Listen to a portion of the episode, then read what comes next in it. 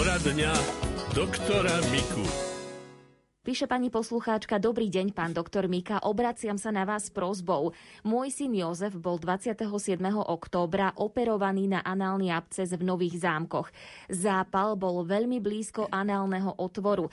Rana sa stále nechce zahojiť a stále má v tele zápal. Z rany vyteká hnis, ktorý denne vytláčame. Ten hnis sa mu tvorí najviac vtedy, keď telo príjme viac cukru. Lekári tvrdia, že má aj fistuly a krónovú chorobu, kvôli tomu, že sa rana nezahojila, lebo tam išiel výkal. Lekári urobili 16. decembra stómiu. Prosím vás o radu. No, keďže má toho króna, tak to by sme darmo liečili len tie abscesy, ktoré sú takto. To síce bolo treba spraviť, ale tú fistulu, keď sa má vyliečiť, tak musí sa tá fistula celá vybrať to nestačí ten otvor, lebo keď to zablombujeme dokonca, čo sa nesmie, tak by to prestalo vytekať a došlo by potom k abscesom v hĺbších partiách. To by sme tým neliečili. Tam sa to potom lieči tým, čím sa lieči krón vôbec a tam sú špeciálne postupy a musí sa to presne dodržiavať. Životospráva, výživa, stravovanie, dostatočný spánok. Tam nestačí len liek, jednoducho musí sa všetko do toho započítať a so všetkým počítať. Na druhej strane tam veľmi vplýva pri kronovej chorobe aj psychika, čiže ja viem, že sa to ľahko povie, mať e, dôveru, mať istotu, mať pokoj, mať radosť, no ale to dá len Pán Boh teda o tom môžeme prosiť, ale v zásade tam je veľa možností. Pritom ten krón niekedy sám ustúpi a niekedy má také pauzy, že už pacient ani nevie, či to má.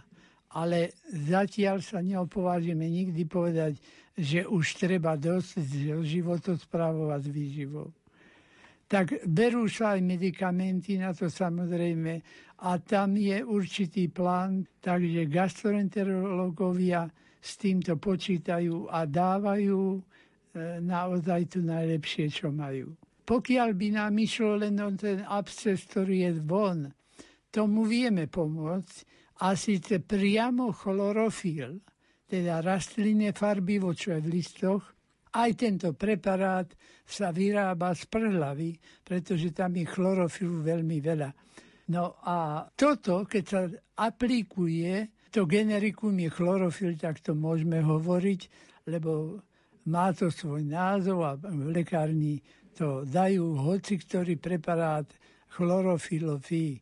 Tam sú spreje a tam sú aj želatinové. A to, keď sa priamo dá na ranu, opakujem, na ranu otvorenú, na fistulu, tu na najvýš týmto liečíme jeho vstup alebo výstup, ak je to zvnútra von, tak výstup a tam to vyliečíme, ale liečiť treba celé. Dobrý deň, pán doktor. Dobrý deň, nech sa páči. Viete čo, ja by som sa chcel opýtať, mne na členkom vyrastla taká rana a nechce sa mi to ako zahojiť. No a čo som sa tak zistila, že čo by to mohlo byť, sú to bercové vredy. Takže či by ste mi mohli nejako pomôcť? Keď ste povedali, že to je bercov vred, no po slovensky je to predkolený vred, a tie sa dá riešiť práve tým, čo som pred vami hovoril. Ten chlorofil je zatiaľ najrýchlejšia regeneračná látka prírodná, ktorá nám pomôže. Čiže keď si dáte na to priamo, nanesiete ten chlorofil ráno a večer a dokonca, ak to natriete tým chlorofilom a necháte na vzduchu, Čiže nezabalíte to nejako vzduchotesne, v tom prípade je to na poriadku a hojí sa to veľmi rýchlo. Okrem toho, ale s tou nohou musíte hýbať, lebo keď nehýbete, tá krv stojí A to sa nedá, to nemôže za vás nikto spraviť, len vy sa.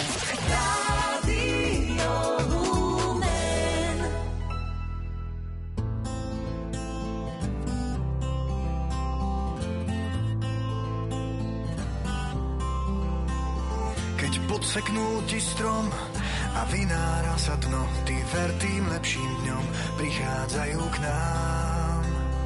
Keď pošlapú ti sny a nevieš únik s tmy, ver sú aj lepšie dni, prichádzajú k nám. Ži a zabudni, chce to život sám, z krásnych poludní si postav v duši chrám. Ži a zabudni, je tu ešte toľko lepších dní a žiadny nie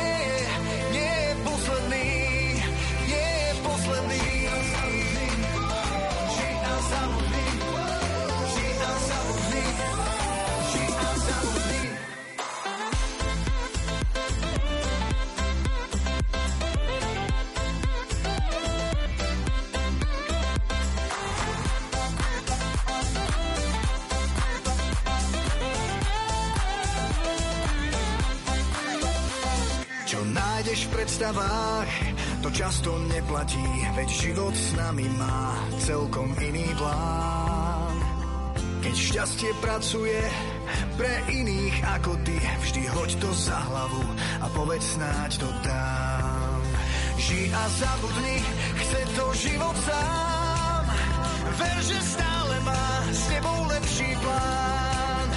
Ži a zabudni, je tu ešte toľko lepších dní žiadny nie nie je posledný, nie je posledný.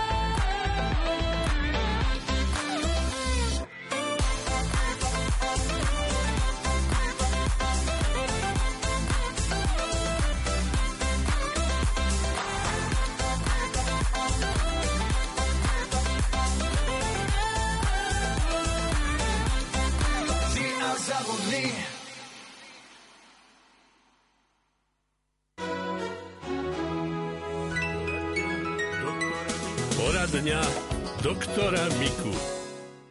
Chcel by som sa, pán doktor, spýtať na jednu vec. Tak pred dvoma rokmi, možno tromi, mi strašne žblnkalo v bruchu. Dal som si pohár vody, alebo malinovku, alebo čaju a bolo žblnkanie tak, jak v prázdnej bandažke. Po čase mi to stalo, ale zaujímavé, že od piva to nebolo, len od vody, od malinovky alebo od čaju. Teraz posledný čas mám problém, že mi je ťažko na žalúdku. Čokoľvek, keď zjem večer o 4., 5., pol 6., tak mi je veľmi ťažko na, v noci a strašne sa mi grga. Tak e, grgať sa vám môže a pri tomto štípe v ústach, keď sa vám grgne také ako s kyselinou, čo by to bolo? Nie, s kyselinou, z žalúdočným štáb len vtedy, keď niečo masné zjem. Ináč nie, ináč len sa mi grga, grga, grga a zle sa mi spí, lepšie tam to zaspáva. Viete, to grganie je normálne vtedy, keď hltáte veľa vzduchu. A to nie je, že vy to úmyselne hltáte, ale jednoducho, tak by som to laicky povedal, že spravíte jeden veľký hlt a s kúskom zelení zhltnete 5 kúskov vzduchu, no proporcionálne oveľa viac ako tej potravy. Jestli ten vzduch takto pohltáte, on nemá čo hľadať veľmi v bruchu, aj keď to neškodí, no tak potom vám to blnká, za to ste aj predtým minulosti cítili, to čvrkanie, tak to je vlastne vzduch, čo pohltáme. Nie je to nič čudesného. No a ten e, zvyk, by som povedal, hoci tento zvyk majú aj novorodence. Mamička predsa dá na plece si dieťatko po pridájaní a keby neodfúklo, neodgrglo, tak by je potom vyfúklo celé mliečko a hľadovalo by. Takže to je nie nenormálne, ale normálne je, aby sa to vygrgalo. A ak to viete vygrgnúť naraz, tak sa to dlhým grgnutím vygrgne. No ak to musíte po kúskoch, tak po kúskoch, ale aj tak ste normálni, to nie je nič, čo by nás trápilo. No, druhá vec je ale, ak máte nejaké ťažkosti so žalúdkom, to už tento vzduch nespôsobí. On môže byť niekedy, že pacient je nafúknutý ako balón, ale to len vtedy, keď to ide aj do čieva, keď to nestačí vygrgať. On sa ten vzduch potom strebe a vlastne vydýcha to sa to plúcami, pretože sa to zaniesie do plúcneho riečišťa a tak sa to dostane na vonok. Ale ak je tam bolesť, to už treba zvážiť, ale samé to grganie nie je choroba ťažko mi je na žltku, keď niečo zjem večer o 5. o 6. čokoľvek chleba s maslom alebo s medom alebo niečo také ľahké, tak potom je ťažko v noci na žalúdku. A zobudím sa o jednej, o 12. noci, o druhej a cítim, že mi je strašne ťažko na žalúdku. A myslíte, že je to také ako navracanie ťažké? Niekedy aj. Tam by už to mohlo znamenať aj niečo iné, nejaká regurgitácia taká keď je obsah, ale to by ste občas cítili to také nie vzduchové grgnutie, ale tekuté grgnutie až do úst. Ak toto máte, tak potom treba tam vyšetriť gastroenterologom, či tam nie je nejaký zápal v pažeráku alebo v žalúdku, či sa nedejú nejaké zmeny také.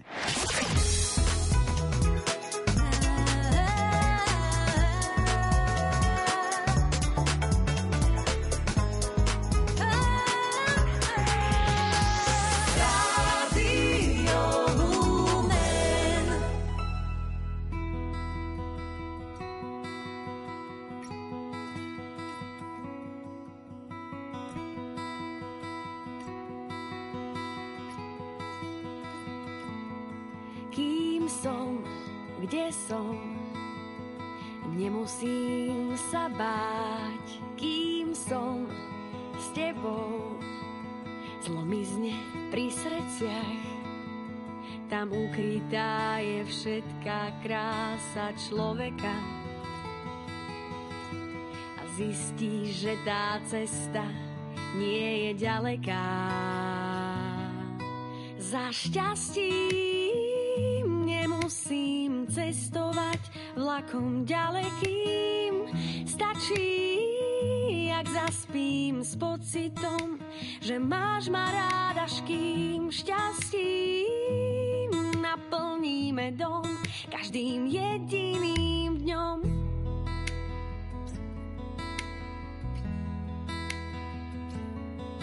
Nech sny nás vždy zavejú až tam, kde rieka lásky dá žiť novým stvoreniam.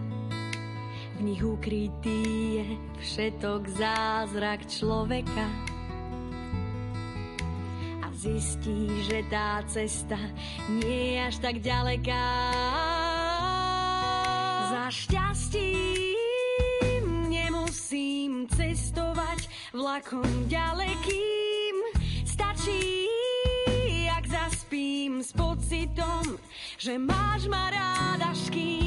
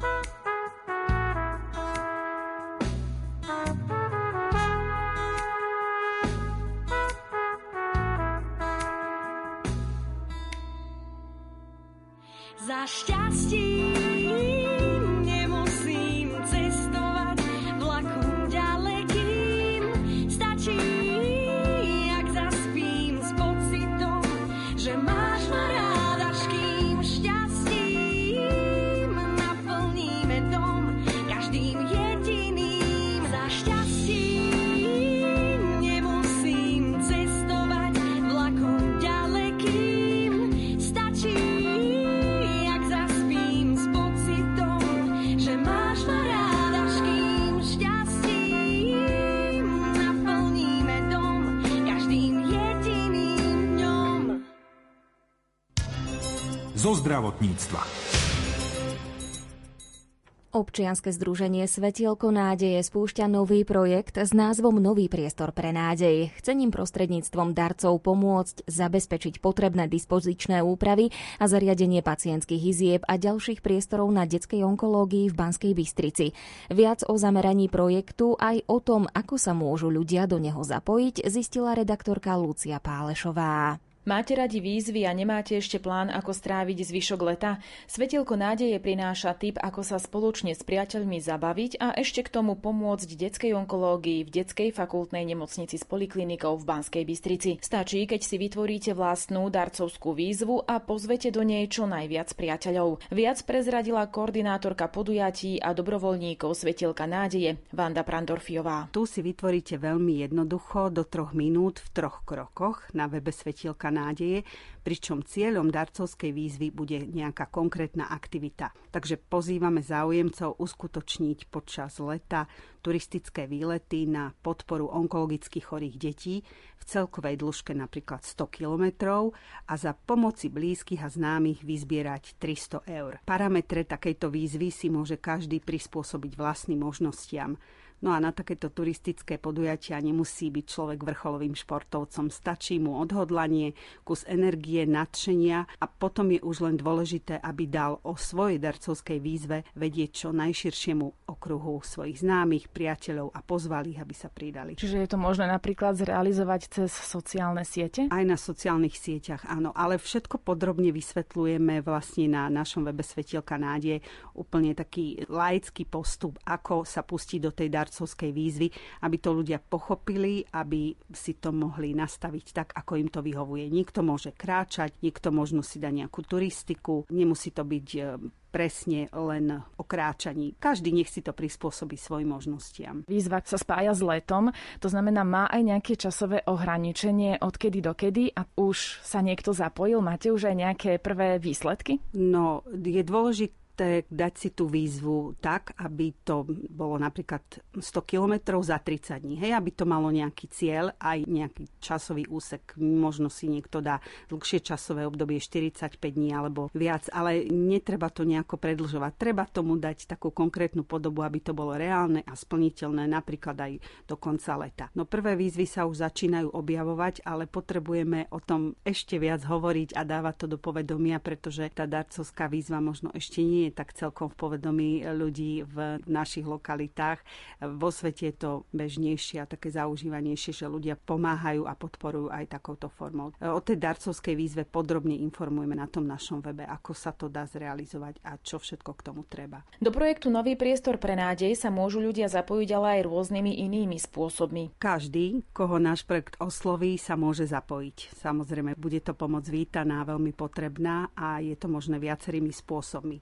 Či už je to priama finančná podpora, teda ľubovoľný jednorázový dar, alebo sa môže zapojiť prostredníctvom pravidelného darcovského programu. Všetko je na našom webe, v kontaktoch nájde aj číslo účtu a už teraz vopred sme vďační každému, kto sa rozhodne poslať nám akúkoľvek sumu, pretože sme vďační za každý dar, ktorý podporia tento projekt. Ako spresnila Vanda Prandorfiová, nový projekt spustili začiatkom júla. Je rozdelený do štyroch etáp a aktuálne sa už realizujú prvé dve detskej fakultnej nemocnici s poliklinikou v Banskej Bystrici, ktorej súčasťou je aj detská onkológia, sa momentálne realizuje stavebná časť rekonštrukcie. No a okrem stavebných prác realizovaných z eurofondov je pre liečebný proces veľmi dôležité aj vnútorné zariadenie a na to už eurofondy nie sú vyčlenené. No a preto sa naše občianske združenie Svetielko nádeje rozhodlo realizovať projekt s názvom Nový priestor pre nádej. Vnímame ako veľmi dôležité, aby detskí onkologickí pacienti a ich sprevádzajúci rodiny príslušníci boli v dôstojných priestoroch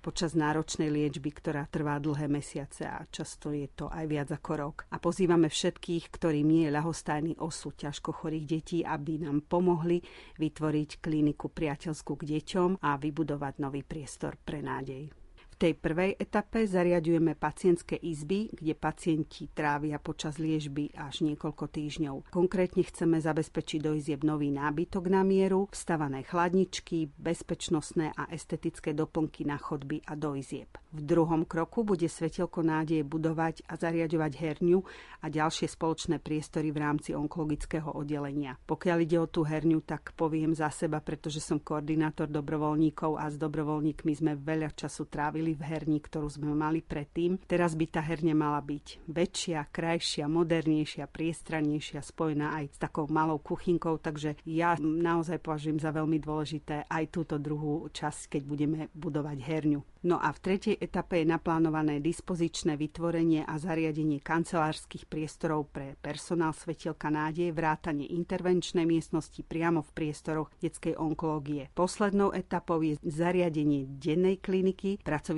pre ambulantnú starostlivosť, napríklad na podávanie infúznej liečby či malé ambulantné zákroky. Tie prvé dve etapy sú vyčíslené spolu na 60 tisíc eur. Tretia etapa s rozpočtom 30 tisíc eur je naplánovaná plánovaná na jeseň a poslednú časť zariadovania detskej onkológie s rozpočtom 40 tisíc eur je potrebné ukončiť v zime 2021-2022. Darcovia doteraz prispeli na nový priestor pre nádej sumou viac ako 10 tisíc eur. Každý, kto má záujem sa do projektu zapojiť, nájde všetky potrebné informácie na webovej stránke Svetielka nádeje.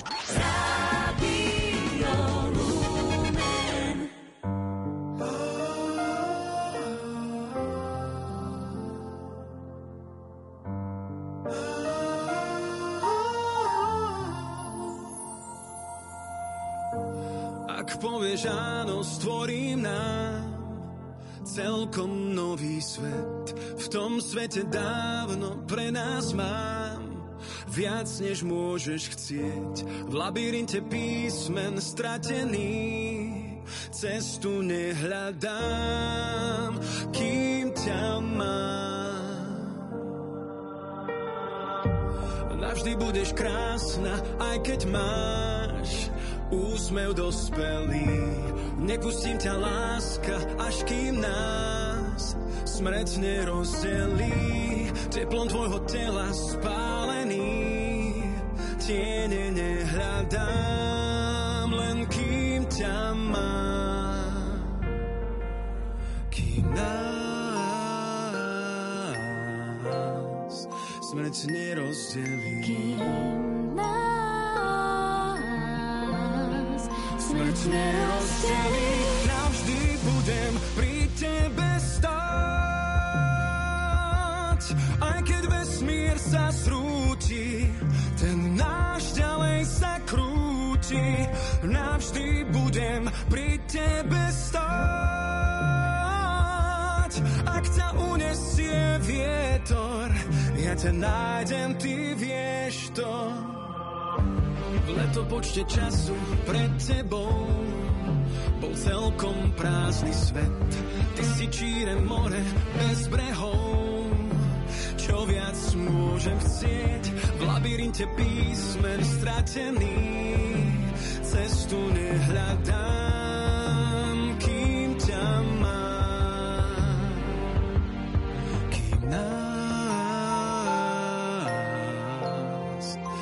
nás nerozdelí. nás smrť nerozdelí. Navždy budem pri tebe stáť, aj keď vesmír sa strúti, ten náš ďalej sa krúti. Navždy budem pri tebe stáť, ak ťa unesie vietor, ja ťa nájdem.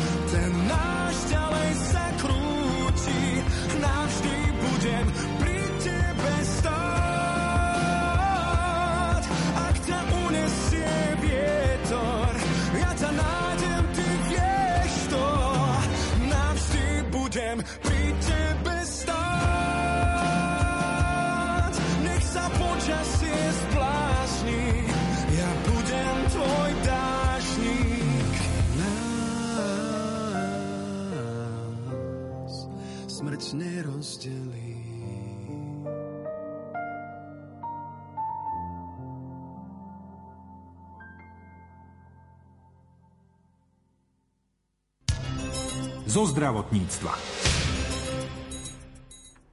Zápalové ochorenia hrubého čreva v posledných rokoch stúpajú. Problémy s plínatosťou si ľudia môžu spôsobovať aj sami, nevhodným jedením, no takisto môžu signalizovať alergiu na nejakú potravinu.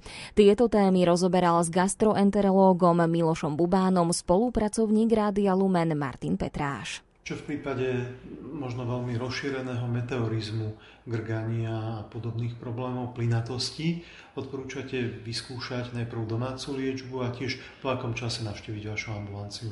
Meteorizmus alebo nafukovanie je veľmi častá príčina návštevy pacienta v ambulancii a samozrejme môže vychádzať z rôznych vecí. Môžu byť pacienti, ktorí majú celiakiu, nevedia o tom, môžu byť pacienti, ktorí majú alergiu na bielkovinu kráľského mlieka alebo majú laktózovú intoleranciu, alebo napríklad aj pacienti, ktorí majú pozitívny Helicobacter pylori, tak môžu mať pocit nafúkovania. Takisto ďalší fenomén. Môže sa jednať o e, SIBO, teda syndrom prerastania baktérií z hrubého čreva do tenkého a tam tiež je nafúkovanie také dosť dominantné. Samozrejme, plynatosť je prirodzená u každého človeka aj vypúšťanie plynov a samozrejme tie plyny v tele sa tvoria rôznymi spôsobmi, môžu prichádzať tým, že človek sa ponáha pri jedení a rozpráva a hltá pri tom vzduch. Potom treba dať pozor na bublinkové nápoje, ktoré tiež podporujú túto vec a samozrejme na správnu kolonizáciu hrubého čreva, aby tam bol teda dostatok probiotík, pretože pri ich znížení alebo dokonca keď prevládajú v údzovkách ako tie zlé baktérie, tak sa môže stať, že tiež pacient má zvýšenú plynatosť. Pán doktor, treba mať strach? Máme sa obávať, alebo naši poslucháči takýchto vyšetrení? Čo podľa vášho názoru prevažuje? Riziko z vykonania takéhoto vyšetrenia alebo naopak benefit? No jednoznačne benefit tých vyšetrení, ktoré sa už robia mnoho desiatok rokov a v rukách skúsených lekárov e, nie je žiadny problém alebo obávať sa niečoho. Pri gastrofibroskopii je teda minimálna možnosť ale pri kolonoskopii tam je možnosť aj buď perforácie hrubého čreva, ale ktorá je tiež minimálna, ale je to v tom, keď sa odstraňujú veľké polipy. Takže tam riziko, tak ako keď picháte injekciu do svalu, do zadku, tak môžete tiež dostať absces a pritom ľudia si dávajú píchať injekcie intramuskulárky. Takže každé vyšetrenie medicíne má aj svoje vedľajšie účinky ale samozrejme, keď je také nízke riziko ako pri týchto našich dvoch vyšetreniach, je úplne zbytočné o tom rozprávať. My pacienta aj poučujeme aj po odstránení polipov, po polipektómiách, že čo ich môže čakať, lebo niekedy si môže poškodiť pacient aj sám. My sme mali tiež také skúsenosti, že po polipektómii pacient nedodržal kľudový režim a hneď začal športovať a samozrejme po odstraní toho polipu v tom mieste sa mu perforovalo to črevo a potom museli zakúť na operáciu v noci do nemocnice. Takže všetko má svoje aj mierne nežiaduce účinky alebo mierne riziko, ale myslím, že tak veľmi prevažuje ten benefit, že úplne sa dá hovoriť, že tieto nežiaduce účinky sú minimálne a dalo by sa povedať nie len pri gastrofibroskopii, ale hlavne pri kolonoskopii, že to je e, zlatý štandard vyšetrenia tráviaceho traktu, tieto endoskopické metódy, pretože sa dá nielen vyšetriť a diagnostikovať, ale aj terapeuticky pôsobiť. Spomínali ste laktózovú intoleranciu, veľa sa o nej hovorí, veľa sa o nej píše. Máme navštíviť, pokiaľ si myslíme, že máme takýto problém, imunológa alebo akého špecialistu, ako lekára máme vyhľadať? Je to také zmiešané, pretože môže to stanoviť aj imunológ, alebo aj gastroenterológ, alebo aj iný lekár, ktorý napríklad odošle veľmi najpohodlný dýchový test, sa robí laktózové intolerancie, Takže sú pracoviska, kde už sú tie špeciálne prístroje, takisto kde sa aj špeciálne vyšetruje dýchový test na stanovenie SIBO, dýchový test na stanovenie helikobakter. Keď chce človek zistiť napríklad len, či má helikobakter a bojí sa gastrofibroskopie, tak stačí na to dýchový test. Mohli by ste nám, pán doktor, povedať niečo o zápalovom ochorení hrubého čreva? Zápalové ochorenia hrubého čreva, ako hlavne tie idiopatické, ako je morbus Crohn a ulcerózna kolitída, majú za posledné obdobie trošku takú stúpajúcu tendenciu, ako by sa z nich stávali také takmer civilizačné ochorenia. Nevie sa presne jednoznačný e, dôvod týchto ochorení, ale samozrejme sa diagnostikujú tým, že pacient má jednak ťažkosti, bolesti alebo krvácavce hnáčky, hlieny a podobne. A samozrejme sa to diagnostikuje nie len čisto kolonoskopiou, ale hlavne histologickým vyšetrením, ktoré nám kolonoskopia umožňuje urobiť teda odber vzorky na histológiu. A to je veľmi dôležité, pretože tam potom nastupuje liečba, ktorá je tiež v poslednom období veľmi fajn, pretože máme nové lieky, hlavne biologická liečba v poslednom období, takže je niekoľkonásobne úspešnejšia v minulosti a naozaj bola, kedy pacienti na takéto ochorenia oveľa častejšie zomierali, ako je to teraz. Radio.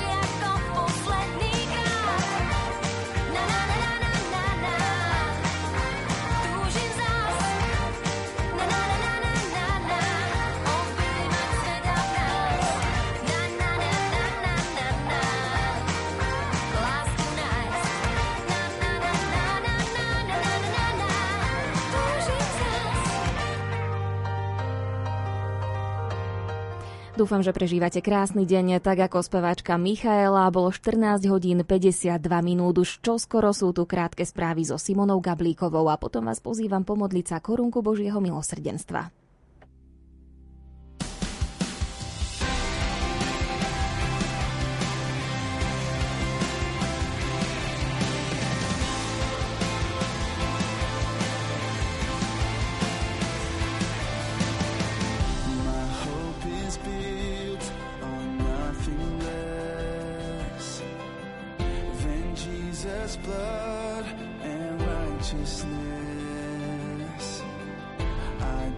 I trust the sweetest friend, but wholly trust in Jesus.